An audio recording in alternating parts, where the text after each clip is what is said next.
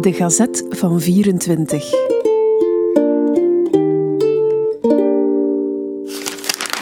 ...29 februari 1924. Naar een Parijs blad meldt... heeft het luchtvaartministerie een nieuw vliegtuig aangekocht...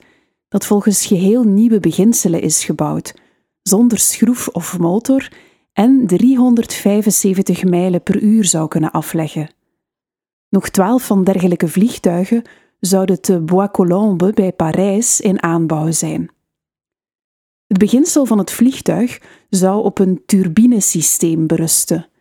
Een petrolproduct en samengeperste lucht zouden tot verbranding worden gebracht en het hierdoor gevormde gas, gemengd met lucht, zou met kracht worden weggeperst en zo het vliegtuig voortbewegen. Aanvankelijk gebruikte de uitvinder een motor om het gas en de lucht samen te persen. Doch thans geschiet dit automatisch op een wijze welke zorgvuldig geheim gehouden wordt.